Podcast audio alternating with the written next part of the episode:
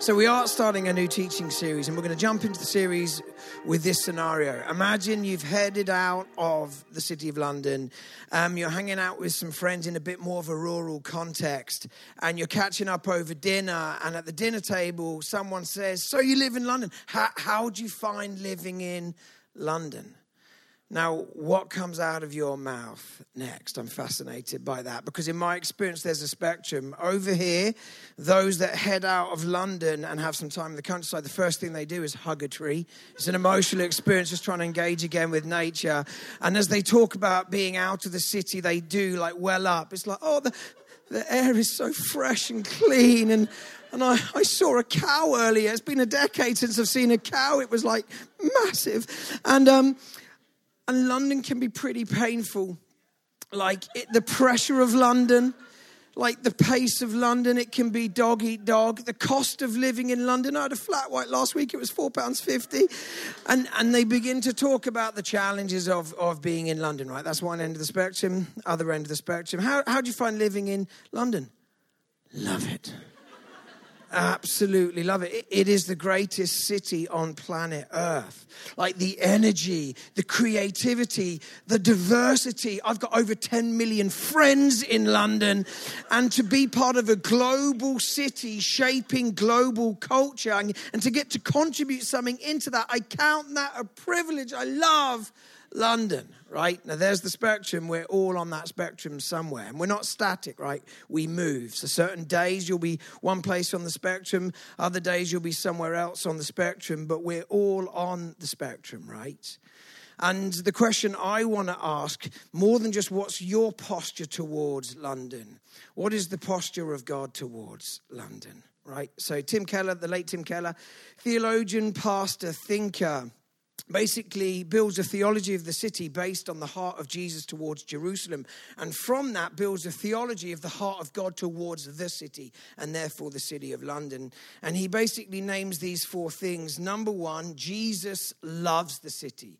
You know, he weeps over Jerusalem. You weep over the things you really care about and he weeps over Jerusalem, seeing the city settle for less than what they were made for. He, he loves the city enough to fight for the city, to speak truth to power those that are causing oppression in the city. Thirdly, he weds himself to the well being of the city that leads to number four. He sacrifices himself for the sake of the city right? He dies a brutal death outside of the city of Jerusalem to redeem the city of Jerusalem. He bled and died to redeem London. You know that, right? He loves, loves London. And my prayer over the next seven weeks is we would capture something of the heart of God for London, wherever you are on that spectrum, my hope and prayer is that you'd incrementally move towards this posture of God towards the city, um, towards the city of London. And we're going to name seven redemptive shifts over the next seven weeks. We're looking over the next seven weeks at seven cities in the Old and New Testament and how God engages with these cities. So we're going to look at Babylon, Hebron, Jerusalem, Ephesus, Athens, Rome, and the New Jerusalem. And we're going to look at these redemptive shifts that need to happen in the city, but more than that, need to happen in our hearts, right?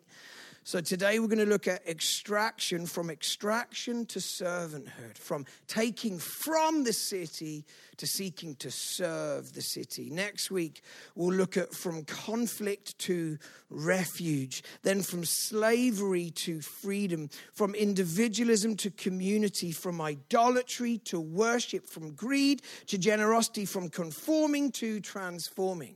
And I'll say it again it's not enough to pray, Lord, would you bring about these redemptive shifts in the city, right? To stand at a distance, remaining unchanged, Lord, would you do it? No, our prayer should be, Lord, would you bring about these redemptive shifts in the city, but would you start with me? Lord, send revival, start with me. Bring about these shifts in my own heart, in my own posture towards London. And today we're going to start with from extraction to servanthood. So if you've got a Bible, for both of you that brought your Bibles, why don't you turn to Genesis chapter 11? Now, we're looking at the city of Babylon. Genesis 11 is the origin story of the city of Babylon. It's the story of the Tower of Babel. Every city has an origin story, right? The New Jerusalem, the origin story is the Garden of Eden, right? The end of the story is this city, and at the center of this garden city is Eden. So the origin story of the New Jerusalem is Eden. The origin story of Babylon is the Tower of Babel, and we're going to read it together. So Genesis 11, verse 1. Now, the whole world had one language and a common speech. As people moved eastward, they found a plain in Shinar and settled there. They said to each other, Come, let's make bricks and bake them thoroughly. They used brick instead of stone and tar for mortar. Fascinating.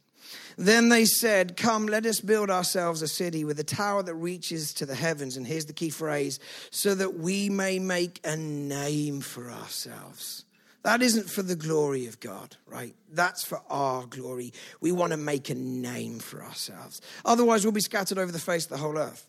But the Lord came down to see the city and the tower the people were building. The Lord said, If, as one people, see, speaking the same language, they've begun to do this, then nothing they plan to do will be impossible for them. Come, let's go down and confuse their language so they will not understand each other.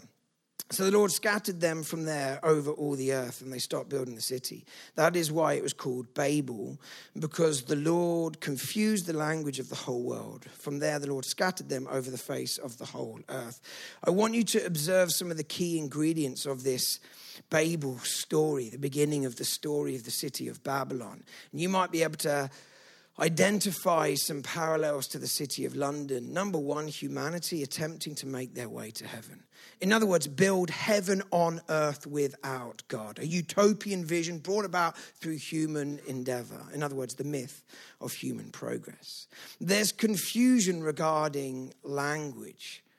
And if there's confusion, like that means there's division, right? Think of London, 10 million people, but so much division so much confusion. The people are scattered. 10 million people, right? How many people feel chronically isolated and lonely in a city of 10 million? People trying to be God's rivals, fierce competition, dog eat dog, right? That begins on your way to work on the tube, right?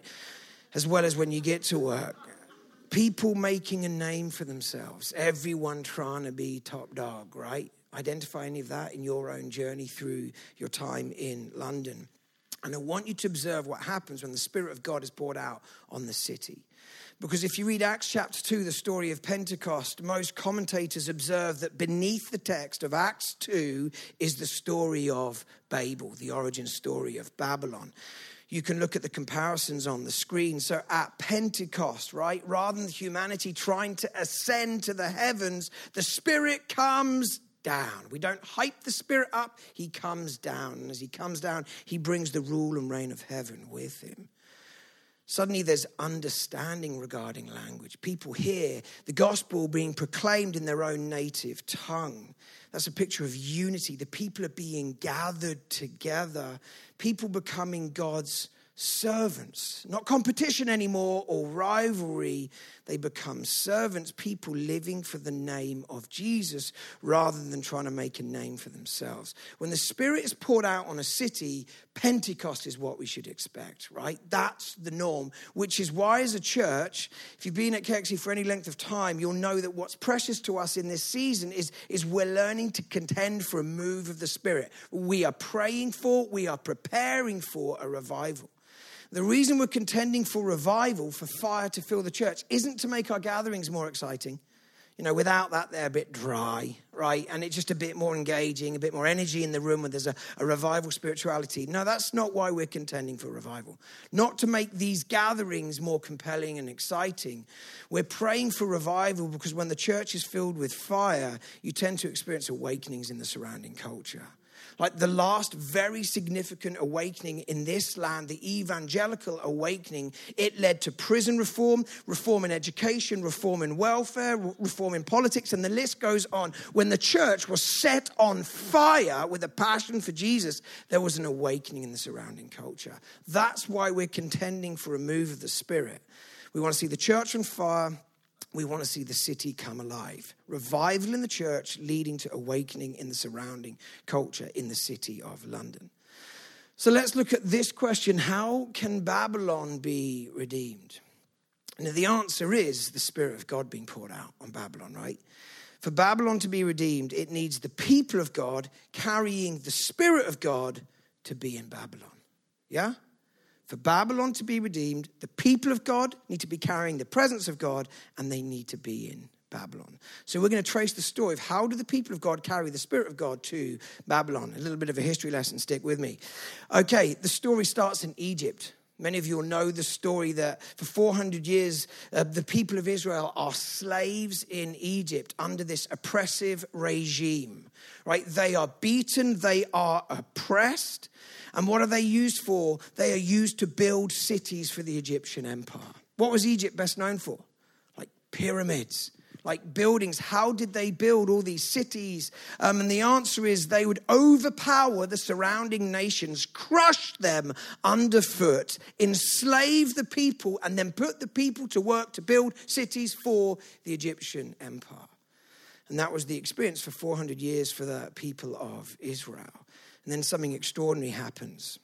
We call it the Exodus like God steps in, sends Moses to Pharaoh, and you've got this deliverance journey. There's 10 plagues, there's the parting of the Red Sea, an incredible moment. They walk through on dry land, and after 400 years of slavery, they finally taste freedom and they journey through the wilderness. They enter into a covenant relationship with Yahweh God. They hit the banks of the River Jordan, repeat miracle, the waters part. They go through on dry land, they overtake the city of Jericho, and they settle in this land, a land of abundance that had been promised for them. And eventually they create a home in Jerusalem, Jerusalem, city of Shalom, the city where they can thrive, the city where they can flourish and be at peace. And just picture this 400 years of oppression, and then finally they're free and they're in their own land, dwelling with God in this beautiful city. Like, what an incredible story of deliverance story of transformation. You see, in Egypt, they were building cities for the empire of Egypt. Now, when they get to Jerusalem, city of Shalom, they basically say to God, God, like, you've delivered us. Like, you've been so generous. Like, we are free. We're sons and daughters. We're not slaves anymore. With our freedom, we want to build you a home. We want to build up this city. We want to build a house for you to dwell in so you can dwell amongst us. And they don't do this because they're forced to. They do it because they want to, as an act of worship, as an act of gratitude to Yahweh God for delivering them. But, key slide, added the word but, right? God says something to the people. He, he says, I've liberated you, but I've liberated you with intention. I've liberated you to be agents of liberation to the surrounding nations, right? Never use your freedom to bring oppression to others. I've liberated you from slavery to be a blessing to the nations, a light to the Gentiles. Never use your freedom to oppress those around you. This is what he says, Exodus 23, verse 9. Do not oppress a foreigner. You yourselves know how it feels to be foreigners. Do you remember 400 years in Egypt? You know how it feels because you were foreigners in Egypt, right? So, what happens as you trace the story forward? 1 Kings 9, verse 15. Here is the account of the forced labor King Solomon conscripted to build the Lord's temple, his own palace, the terraces, the wall of Jerusalem, and Hazor, Megiddo, and Gezer. Just want you to focus on the language there forced labor, conscription, right? What's another term for forced labor? Slavery, right? This is King Solomon, the king of Israel, right? Building a house for the God who liberates slaves using slaves. This is King Solomon building a temple for the God who liberates slaves, and he's using slaves. These three towns, Hazor, Megiddo, and Gezer, they were military bases just outside Jerusalem, the city of Shalom. Like, why do you need military bases? If you're in a place of peace. And that's because Solomon's getting ready for war. He, he's not wanting just shalom, he's wanting to advance his kingdom, his empire, and he's using slaves to do it. Listen to what happens in 1 Kings 10, the next chapter. Solomon, the king, accumulated chariots and horses. He had 1,400 chariots and 12,000 horses. These are weapons of war, by the way, in the ancient world. If you've got a Bible, you might want to underline 12,000 horses. We're going to come back to that. Which he kept in the chariot cities, um, that's the military bases, and also with him in Jerusalem. The king made silver as common in Jerusalem as stones. If you've got a Bible, you might want to underline that. Silver as common as stones right? We'll come back to it. And cedar as plentiful as sycamore fig trees in the foothills. Solomon's horses were from Tough crowd. Egypt. Yeah, the answer's on the screen. Egypt.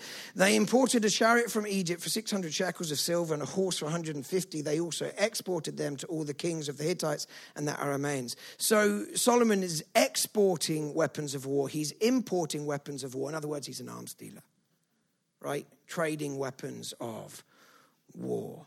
Now, the Torah, the kings, um, and the people would have known the Torah inside out, the first five books of the Bible. The king would have memorized the first five books of the Bible, and he knows there are specific laws um, specifically for his role.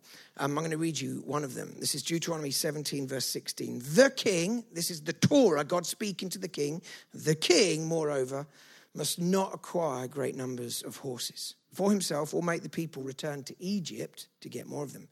For the Lord has told you, you're not to go back that way again.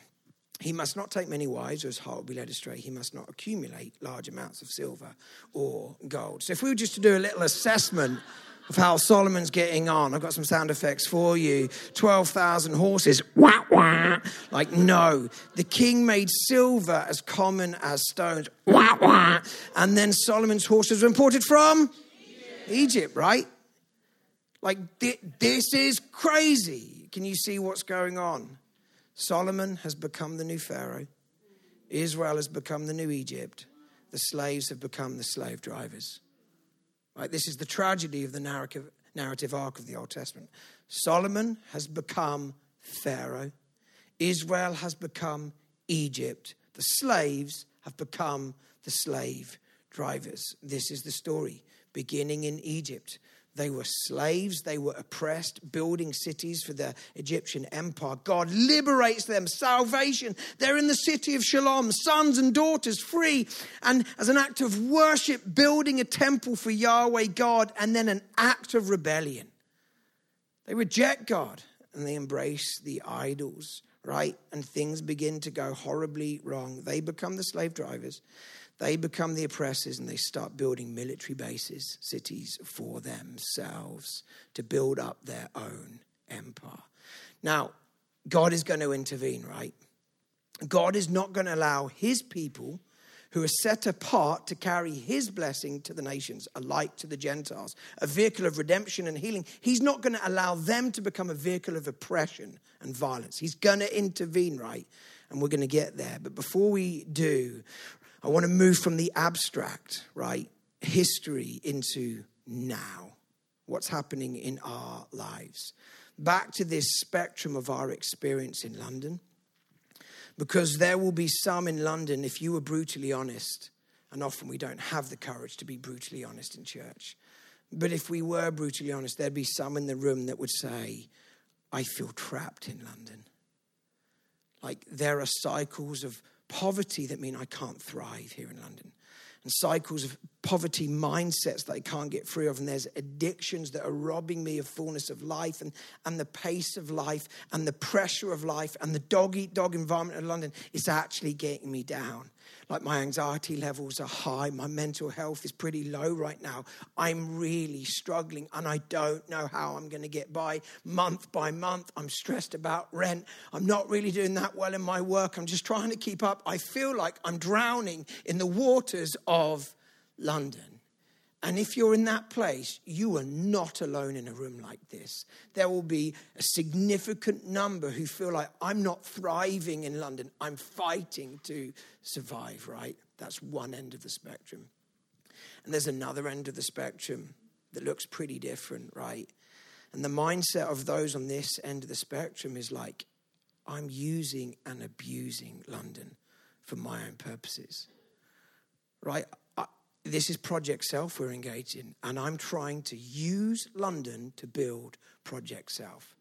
I'm here to climb some ladders of influence, to accumulate some wealth, right, to, to grow my sphere of influence, maybe get on the property ladder, allow that to accumulate more wealth there. And then when I've got what I need from London, I'll head out of London at that point and I will buy a property in the suburbs, right? Because they have gardens. Have you heard of those gardens? They have gardens in the in the suburbs, and the, the schools tend to be better in the suburbs. Um, and, and I'll just live a more comfortable life. I'm here for a window to get what I need from London to apply that to my story, my agenda, my purposes. I'm using and abusing London for my story, right? And when you've got a population of 10 million, with a very significant number basically saying, I'm drowning in the waters, I'm not sure I can really cope. And then you've got millions basically saying, I'm using and abusing this city for my purposes. When you've got all of that going on, it explains the devastation, the pain, the anxiety in a city like this. Kingdom transformation, right, won't come from using and abusing. It comes when sons and daughters say, I am here to serve what you're doing, God. I want to partner with you in building what you're building in the city of London. For your glory, you're now not my own. For some in the room, what you're longing for is rescue, salvation. And I want you to know that you don't need to orchestrate your own rescue. You have a Savior, His name is Jesus. And Savior doesn't necessarily mean leaving the city just to survive. God can break into your situation. Whatever anxiety, despair you feel like you're drowning in, God can break in and redeem you and lift you from the mud and the mire and put your feet on solid rock and put a new song in your heart. He does this kind of thing all the time. You don't need to orchestrate your own salvation. You have a Savior, His name is Jesus. And I want some of you to know that Jesus is here today by His Spirit, wanting to rescue those that feel like they're drowning in London. But there's another group in the room, and the invitation for you is towards repentance. If you're here and you know, and this will be all of us at a certain point in our story, but if you know you're in a moment where you're using and abusing London for your own purposes, there's a technical name for that. It's called sin. And where sin is present, we need to repent and allow Jesus to wash away our sin, cleanse us from all unrighteousness, and renew us, right? It's the sons and daughters of God building with God that transform the city. Right, I said God was going to intervene, so he does intervene. At the covenant at Mount Sinai, God said, Look, I'm going to adopt you, I'm going to be dad, and you're going to, this is paraphrase obviously, and you're going to be the children. And as your father in heaven, I'm going to pour out blessing upon blessing upon blessing on you. And if you stay in this covenant relationship, you're going to be blessed. You will know peace, you will know shalom, you will flourish, but I'm not a control freak right? So I'm giving you free will. So if you want to break the covenant and walk away from me, I'm giving you freedom to do that, right? And that's exactly what the nation of Israel do. They break the covenant, they walk away from God, they worship the gods of the surrounding nations. And as they walk away, and God said this would happen, if you walk away from blessing and if you walk away from God, who's the source of life, walking away from blessing means walking towards something that's going to feel like a curse. Walking away from life means journeying towards death. And in Deuteronomy 28, 29, 30, God says that curse, that death will look like exile. The surrounding nations will come in and invade. This is exactly what happens historically. The Assyrians come in and invade Jerusalem right? And then the Babylonians come in, they finish the job, they devastate the city, they devastate the temple, they take the, the, um, the Jews from Jerusalem to be slaves, helping build the cities of the Babylonian Empire. In other words, they're back where they started slaves, oppressed, building cities for others, right? Now, do you remember a little while ago, I asked the question, How can Babylon be redeemed? I said, The people of God carrying the presence of God need to get to Babylon, right? Well, here they are. Now, they're here because of their rebellion, their pride, their arrogance, their disobedience. But the people of God carrying the presence of God are now in Babylon. So when it comes to the transformation of Babylon, like it's game on, right? It's game on. Now, this is just so beautiful. God, can redeem all the mess, right, that we create. They've created such mess, but God's like, okay, Now let's get ready for a story of redemption and healing and restoration. There'll be some of you, when you think about why you're here in London, you might be thinking, good question. I actually don't know why I'm here in London. Like I just drifted. I made this decision, that decision, and here I am. Here I am. Some of you will be thinking, I'm here because I was running from something or someone.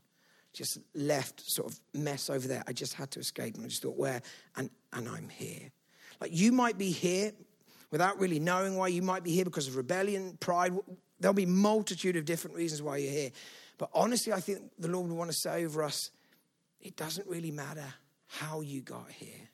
The reality is, you're here right now, carrying the Spirit of God. So when it comes to the redemption of the city of London, in kingdom terms, it's game on. It's game on. Like, don't beat yourself up thinking, oh, should I have been here? Like, how did I get here? It doesn't matter. You're here right now, and God has a mission for you. So let me read you this letter. This is Jeremiah 29, a prophet speaking into this situation. They're exiled in Babylon. This is the text of the letter that the prophet Jeremiah sent from Jerusalem to the surviving elders among the exiles and to the priests, the prophets, and all the other people Nebuchadnezzar had carried into exile from Jerusalem to Babylon. It said, Now, this, this, this is incredible. We're about to read a letter from God to the exiles. And as Jeremiah basically said, Look, I've got a letter, I've got a message for you. You can imagine the people of God like bracing for impact of like, ah, this is discipline time. He disciplines the ones he loves, like, eek.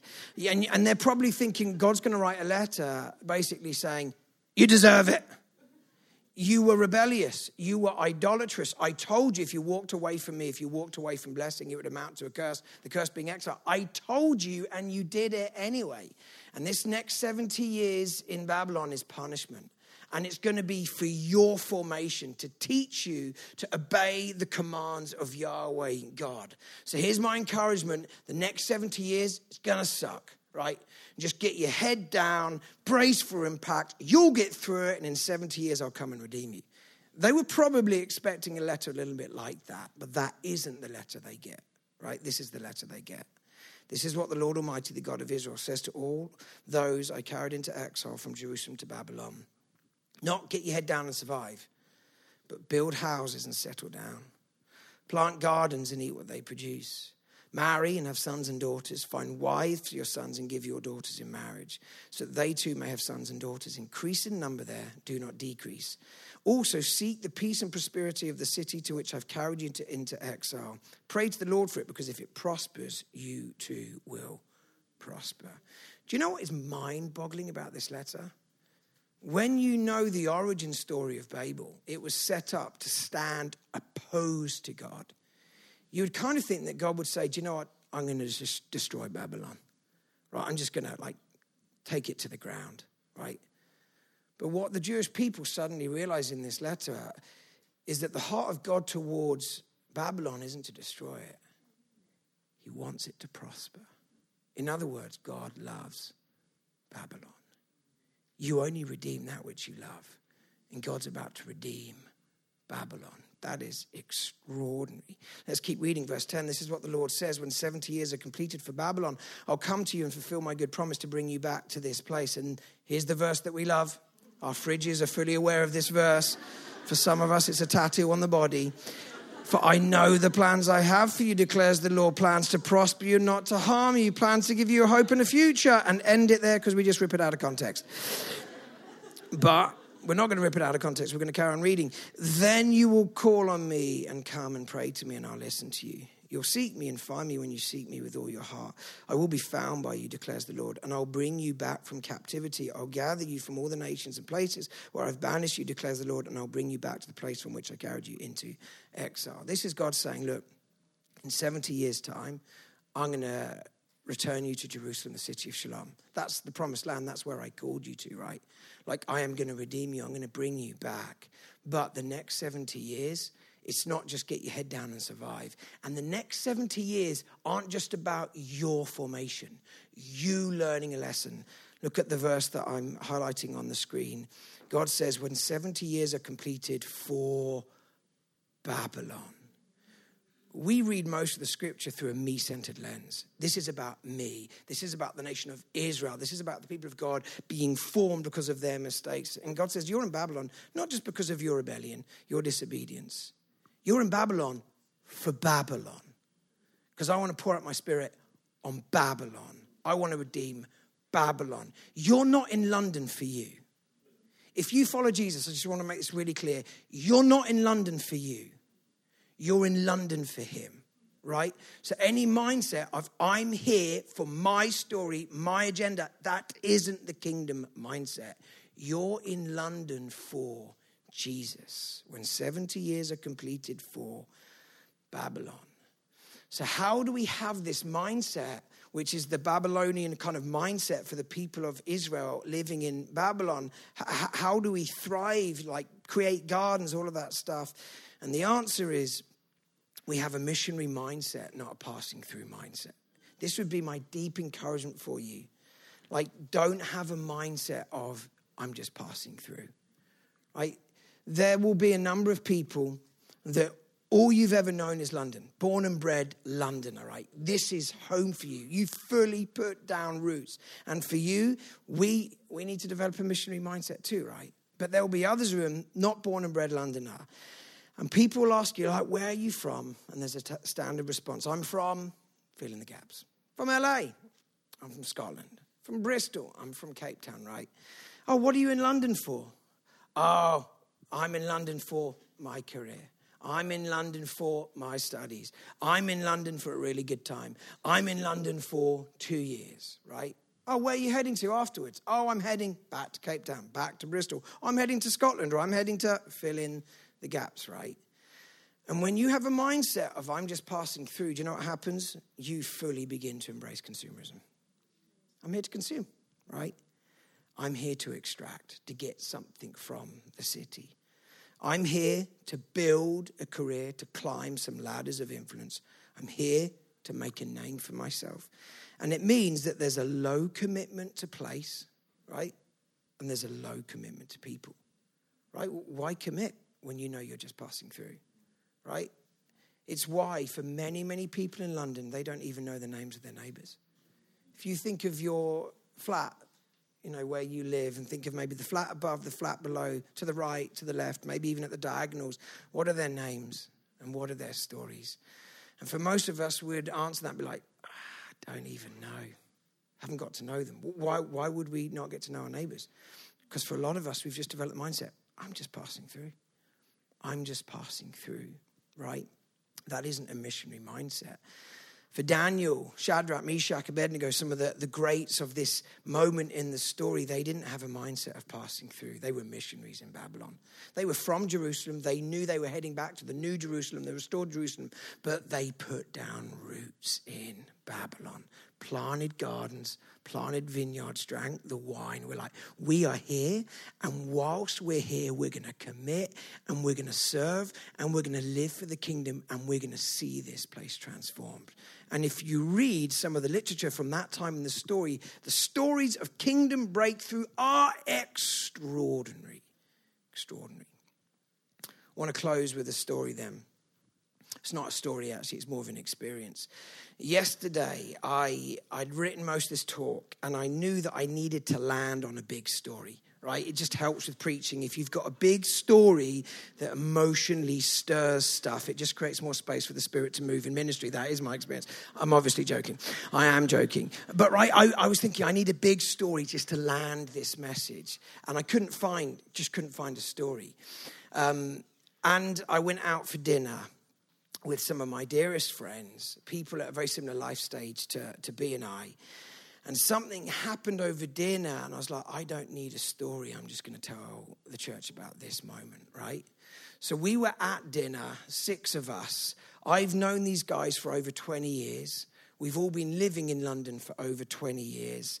Um, these are some of the people that helped plant KXC 14 years ago. Um, and we were basically talking about some of the challenges of the life stage that we are in, which isn't the life stage of everyone in this room, right?